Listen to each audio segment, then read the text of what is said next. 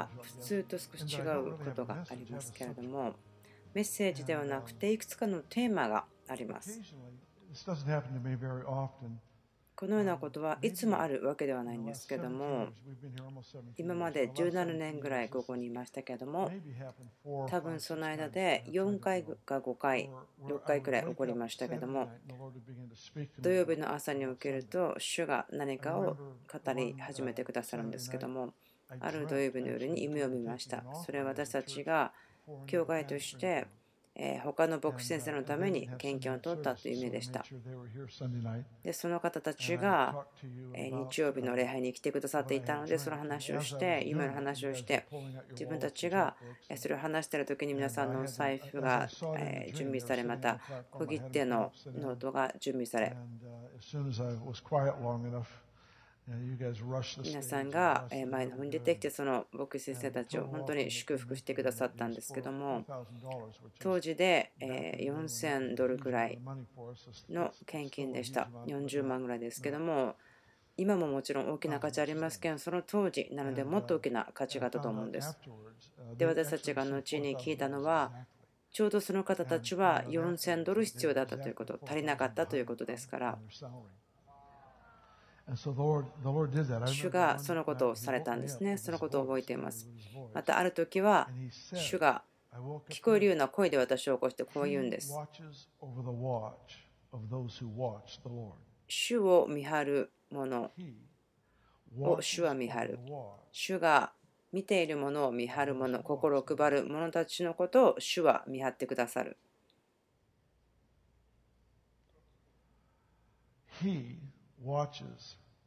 主は見張り見るもの見張りですけども関心を持つ心を配る。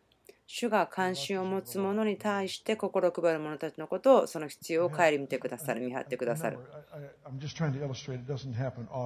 このことはそんなにしょっちゅう起こることではないんですけどもちょっとお話ししたことがあるんですね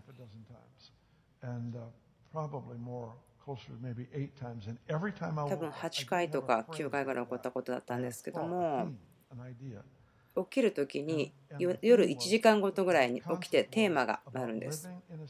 それは神を深く愛する町で生きるということ。神を深く愛する町起きた時にこのような考えが頭にポッと浮かっているんです。でまた寝てまた起きて1時間ぐらい。神を深く愛する町で生きるとはどういうことだろうか？というふうになるんですね。町を変革するそのような話をよくしてきましたしですから私たちの心にあることです。投資もしますね。時間も捧げ、お金も捧げ、私たちはこの街の中でよく生きる。そのネイティブアメリカンの方たちとの関係とか、またはその法律、政治的なことであって、私たちは大事にしています。優先順位の方にちゃんと入れています。でも、このテーマということですけども、とても確信があります。ですから、このことを話せばならなきゃったなというふうに思うんですけども、テーマは、 subject はありますけども、全体があるわけではない。街を影響するとはどういうことでしょうか？では、家族全員が救われることは可能ですか？簡単な問題ですね。これは引っ掛け問題ではありませんから、私がそういう引っ掛け問題をしようと思ったら皆さんすぐ分かりますよね。私の顔が先に笑ってしまいますから。家族全体は救われます。では、3軒、4軒まとめてご近所救われることできますか？近所一体が可能ですか？町全体が救われること可能ですか？でも救われるということだけではなくて変革されるということです。多くの人たち申請していますけど町のことを気にしません。多くの申請した人たちは国のことを気にかけていません。わかりますか？ちょっと話を変えますけども聖書がこう言ってますけども神がまず私たちを愛してくださったので私たちが神を愛した。わかりますか？神が私たちを初めに愛してくださったからということです。私にとってすごく深いと思うのは、主が私を最初に愛してくれるまでは私の中に神を愛する能力がなかったということ。でも神が私を愛するということは私が神を愛する愛し返すということのためにも準備してくれたということ。神が最初に私たちを愛した。じゃあ町はどうでしょうか？町が神を深く愛するということはどのようにして可能になるんでしょうか？それは町がまず最初に愛されることが必要です。もちろん、ここにいらっしゃる方はですね、町を愛していない方いないと思うんですね。皆さんがそれをやってないからチャレンジするのではないんですけども、もっと勢いがこのことに対して必要だと思うので皆さんをチャレンジしたいと思います。パンプアップが必要だと思うんです。私たちに戦略とか理解をくださっていると思います。私、信玄がいろいろな理由があってすごく好きですね。まあ、一つは聖書に書いてあるからということはもちろんです。神様が書いたものですから、もちろん好きになってください。興味深いところは、ここにあります？賢い人は強い者の城壁を図り強い要塞を倒し彼らが信頼しているものを倒す。強い人たちの町とは何でしょうか？要塞を倒す。彼らが信頼しているものを倒していく。町を図る。この聖書時代の町は城壁がありましたね町の強さは城壁の高さ、強さによるのです。中に人々住んでましたけども、ここではこう言ってます。賢い人、知恵がある人たちは、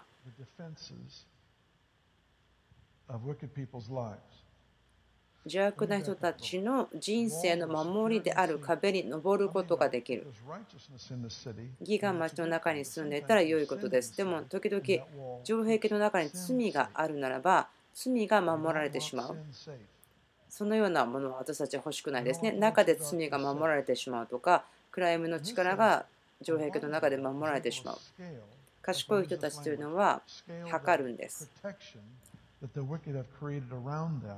彼らの周りに作った守り、悪い人たちが作った強い要塞を賢い人は測るんです。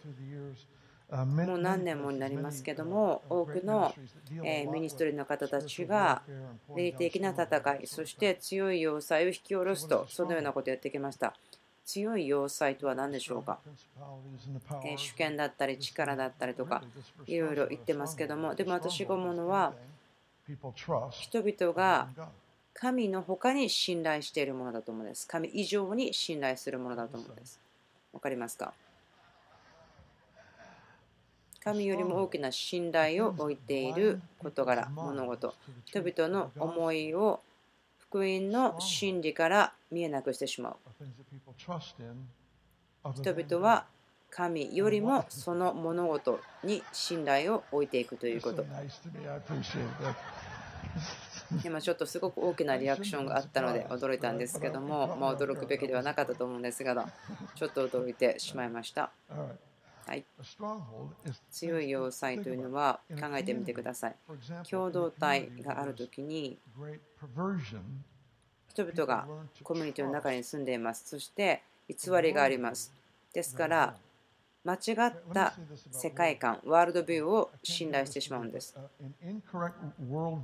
正しくない世界観があるときに現実を曲げてしまいます。見方を歪めてしまいます。正しくない世界観というのは間違った価値を与えます。それは人生とか世界とか責任とか神様への自分の必要な責任それらのことをねじ曲げてしまいます。Oh.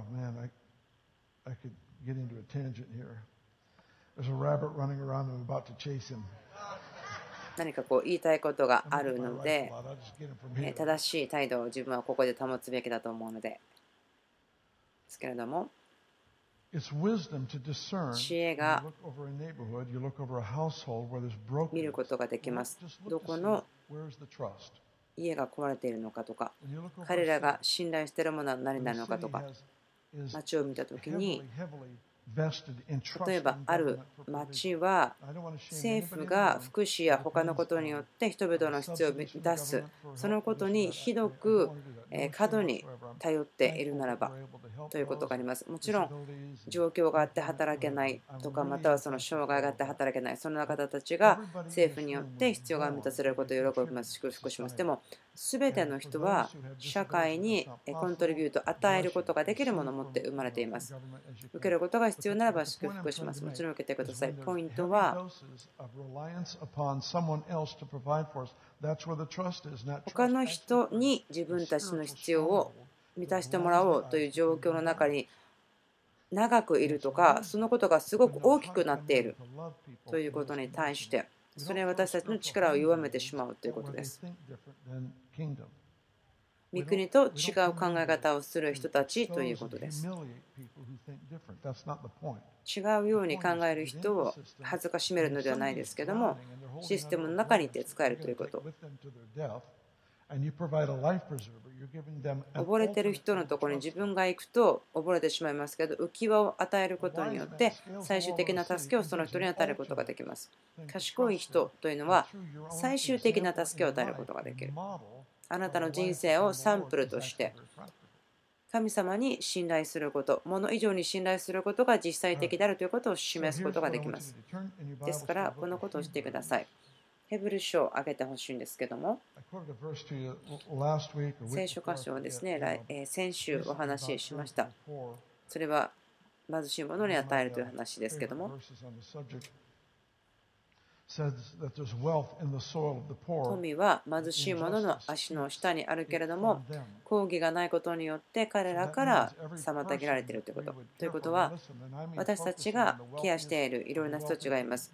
本当に豊かな方もいれば、本当に貧しい方たちもいますけども、それが経済的、また社会的、感情的、すべての方法を持って私たち使えて助けていきたいんですね。でも、その方たちを通してというか、神によって町が変えられていく、変革する、それを見ていくのは可能です。何年か前に祈り会であることを経験しました。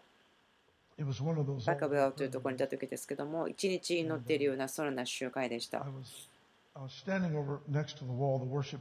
礼拝のチームが礼拝を導いていた壁の隣のところにいたんですね。で何の目的でその祈りのギャザリングがあったのか覚えてないんですけどもそこで自分が少し知っていた牧師先生と会ったのでお話をしていたんです。主を礼拝していました。で彼が私の方を見てこう言ったんです。ビル。神様は町を求めている。町全体が神に属する町。神が神に全部属する町を得たならばドミノ倒しのような影響が周りに出ると。で私その人に言ったんですね。レディングがそうだと思いますよ。で彼はいや僕はニューヨークの自分の町だと信じてる。私たちはお互いで相手に競い合うのではないですね。どっちが早いとか。ポイントは打ち破りを経験した人たちは周りの方たちにその益を与えることができますということです。文化的な変革だけではなくて、神を愛する心をもたらすということ、神を深く愛するというその心を持っていくということです。もたらすことができる。でその場所から多分30分後ぐらいだったと思うんですけども、また同じ部屋の中にいて違う場所に座っていました。私たちまた礼拝をしていてある予言的な女性が来てこう言いました。ビル。神様は町を求めている。一つの町全体。全体が神に属するもの。そして彼女は全く同じ言葉を使ったんです。マイクさんが言ったように。神様は町を探している町全体が神に属する町神様がその町を得ることができればドミノが倒れるように周りに影響することができる。文化的な変革を信じていますしそのことが起こっているのを見て励まされています。6週間、8週間前ぐらいだったと思うんですけども、カンファレンスがありました。そして、本当に多くの町や国が劇的に変わっていく、トランスフォーメーションされている、そのことを見て励まされていますけども、今日話したいことは、文化的な変革だけではなくて、町全体ということですね。レディングという町が神を深く愛したらどうなりましょうかあなたが、まあ、生まれがどこかということは全く関係なくこのレディングという小さいところだけでなく全体の地域のことを語っていますけども可能でしょうか？レディングという町は何年も前ですけども、ま、貧しい国というふうに言われていました。貧しい場所と言われていました。またはどのような町、どのような人になると思いますか？そのように名付けられてしまっていたならば、呼ばれていたならば、レディングという町は、えー、まあ、オランダ語では救いという意味だそうです。私はそれを受け取ることにしました。それだけではなくて、サクラメント川というその聖なる印という意味ですけども、その川もありますから、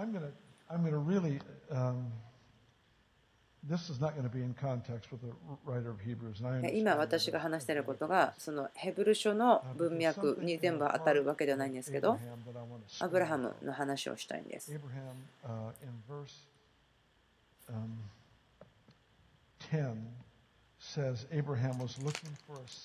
アブラハムは町を探していた。彼は硬い基礎の上に建てられた都を待ち望んでいたからです。その都を設計し、建設されたのは神です。アブラハムは信仰の父と聖書で言われています。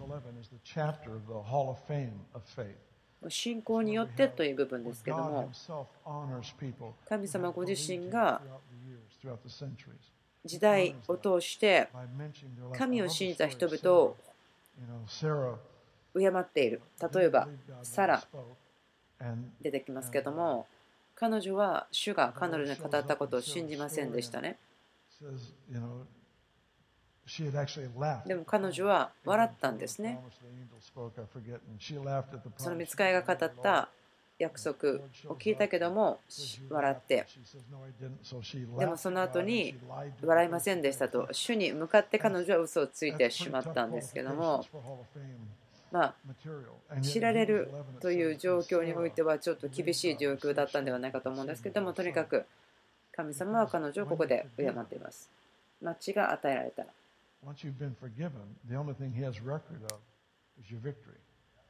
あなたが許されたならば、あなたに残っている記録というのは勝利です。素晴らしいですね。アブラハムの話ですけど、信仰の父、こう言います。硬い基礎の上に建てられた都を待ち望んでいたからです。信仰は安全なコミュニティ、建て方、彼らが素晴らしい祝福、繁栄、健康を持って住む場所を求めました。アブラハム、信仰の父として求めていました。彼はビジョンがありました。目的がありました。それは100%安全で100%祝福して神ご自身が建てる場所を探していた。それが信仰が見ることができる場所です。16節ではこう言っています。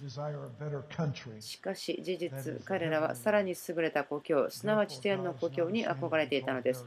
それより神は彼らの神と呼ばれることを恥となさいませんでした。事実、神は彼らのために都を準備してさらいました。12章22節しかしあなた方はシオンの山、生ける神の都、天にあるエルサレム、無数の見つかれたちの大祝会に近づいているのです。深い勉強する時間はないんですけども、町を探している、求めている。赤のわれた人たちの町、シオンの山。神様が建てる町です。シオンというのは、聖書によると、エルサレムの近くにある山であってダビデが幕屋を作って主を24時間礼拝していたシオンの山というのはそれによって定義づけられています神様の民が礼拝のために集まり神様が栄光と臨在を表すということは、礼拝するコミュニティ。礼拝することというのが一番大事な目的として集まっている人たち。そして人々は街を探してたけども、彼らが来て、この街に来たと。ここは安全であって、あがなわれたものの場所であると神様は言っていますね。この聖書箇所すごく好きなんですけども、13章の14節私たちはこの地上に永遠の都を持っているのではなく、むしろ後に来ようとしている都を求めているのです。私たちは永遠に続く町は今ないんですけれども、これから来ようとしているものを待っている。ですから、私たちはキリストを通して賛美の生贄すなわち皆をたたえる唇の果実を神に絶えず捧げようではありませんか義を行うこと、持ち物を人に分けることを行怠ってはいけません。神はこのような生贄を喜ばれるからです。聖書を見たときに見つけたいんですね。理解、見解、その町の文化がどう変わるか、どうしていったらいいか。自分の世代、時代の時に神様をよく愛した町に自分は住みたいんです。コミュニティ、コミュニティに来た人が成長する神様の情熱があり、神様の臨在があり。主の煙が立つような臨在が町の上にとどまる。それの見たことありますけども、癒しがあって、神様の目的があり、その目的が殻を割って成長するようなフランキのような状況。主は立て上げているというふうに感じます。世界中にその町に来て変えられるという町を準備している。コミュニティがあがなわれている。そこに神様を愛することを経験する。遠いところにある夢ではないんです。聖書にこう書いてあります。このようなことをどのようにして起こしたらよいかと書いてあります。それはあなたと個人的なあなたの勝利だけではなくて、あなたのビジネスが反映することだけではなくて、あなたの家族とあなたが上手にできることではなくて、これはそのプロセスで私たちは見て参加します。癒しがあります。宣言することとか、神様の秩序をコミュニティにもたらすことができます。その町が全部神様に属する。そしてそれは国の中にドミノを倒すような影響を与える。のさっきも言いました、2人の方が1時間の間に語ってくれたことがあります。予言的だと思っています。ここでは何言ってみましょうか。これは町をどのようにするかという話ですね。ですから、私たちはキリストを通して賛美の生贄すなわち皆をたたえる唇の果実を神に絶えず捧げようではありませんか。ですから賛美をするんです。善を行うこと。そして分けること。シェア分けるということは交わりという意味でコイノニアという意味です。そしてこれは人々がコミュニティを作る。そして一人一人のメンバーの人生の交換のようなものですね。生贄と書いてあります。賛美、良い行い、交わり、コミュニティ、これらのことが生贄と呼ばれるレベル、その犠牲を払うレベルまでに実践するべきです。で生贄というのはまたその捧げるものって犠牲を払わないとできません。この3つのこと。は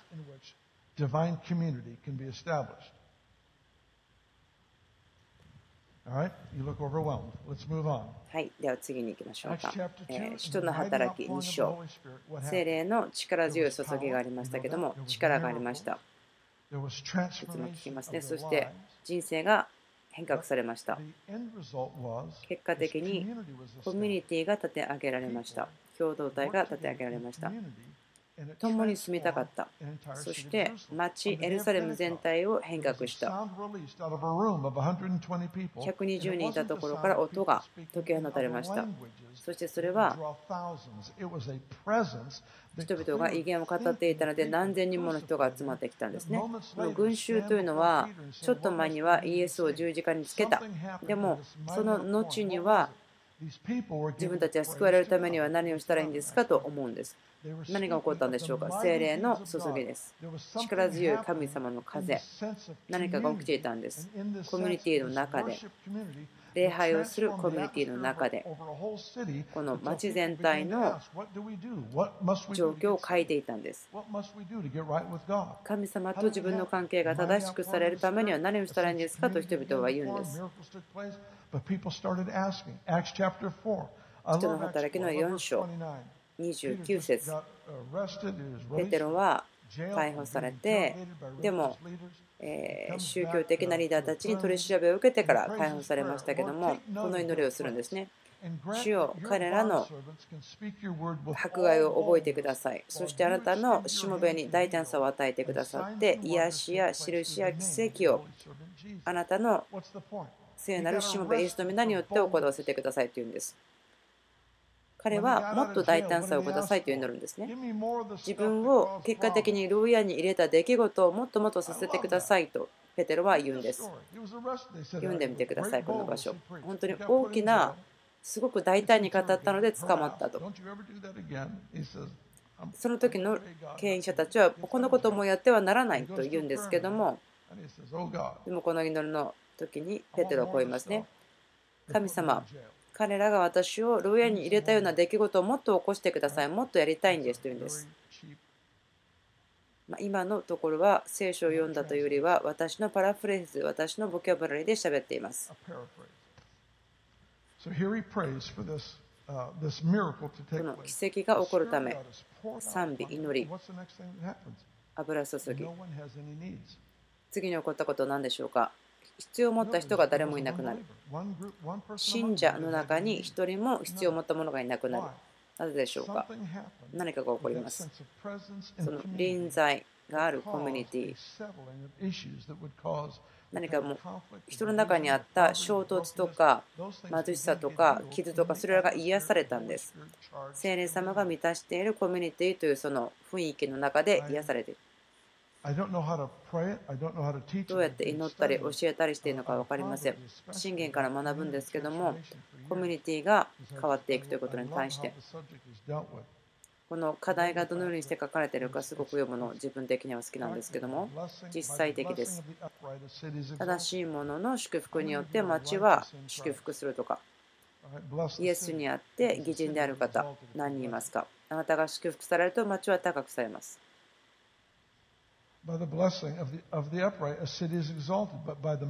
義人の祝福によって町は上げられ、しかし悪い人が立ち上がることによって町は引き下げられる。神様、町全体に心を配っています。町のことを考えて、国というレベルで考えてください。町というレベル、国というレベルで考えてください。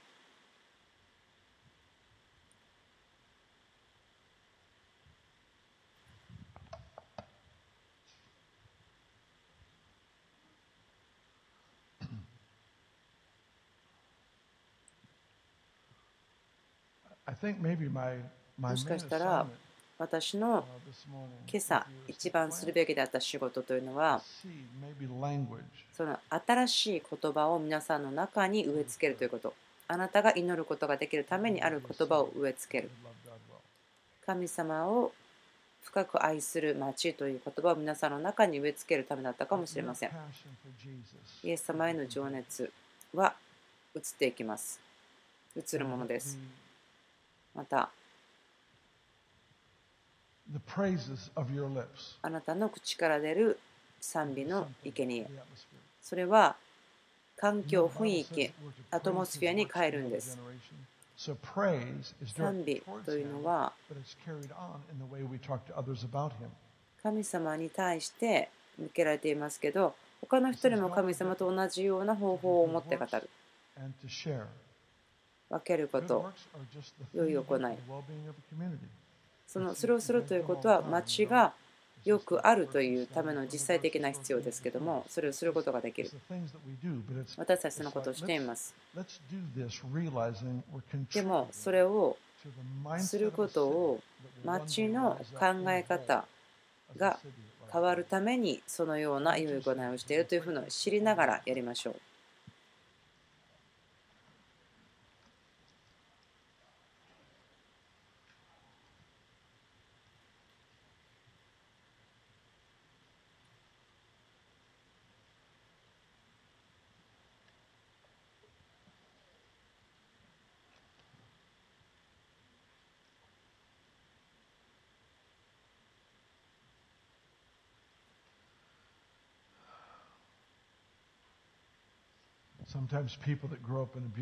時々、えー、虐待をされて育ってきた人たちというのは人を愛することができないんですね。愛されるまではそれができない。ですから、町もそうです。愛は多い、愛は癒し。ここで過去何年かに起こったことは、集められた感じがします。神様の町を愛するという理由のために集められたような感じがします。この町を愛して、彼女はこの町は癒されていく。そしてこの町が神様を深く愛することができるようになっていく。信じます。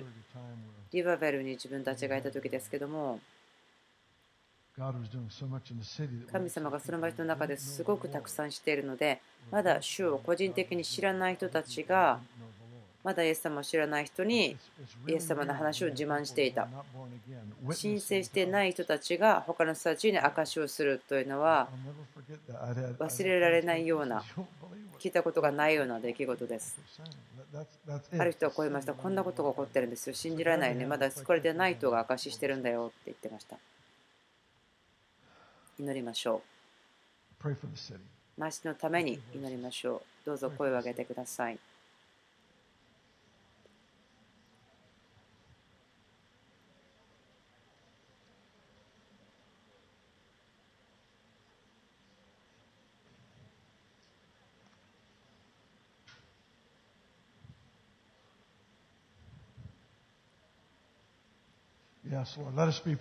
そうですよ。大きな知恵を持つ者としてください。その城壁を測る、判断することができますように。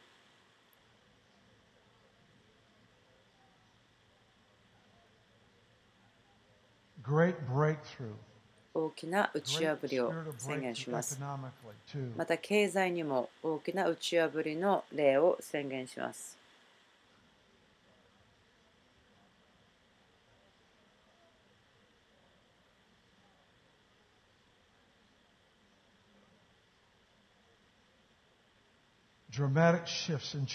劇的なシフトが立法に起こること、またそのモラル、道徳を見方、それが変わっていくことを宣言します。私たちこれらのことをイエスの皆によって祈ります。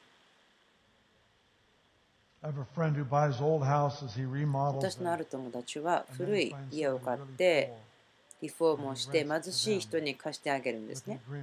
で、大家さんと棚子になるんですけど、でもそれはあのメンター、助けてあげるということを同意してくれた人に貸すんです。でそのお家を借りてる人たちはお家を借りることによってメンターされるので内側も変わる外側も変わることができる。コミュニティにインパクトを与える。こ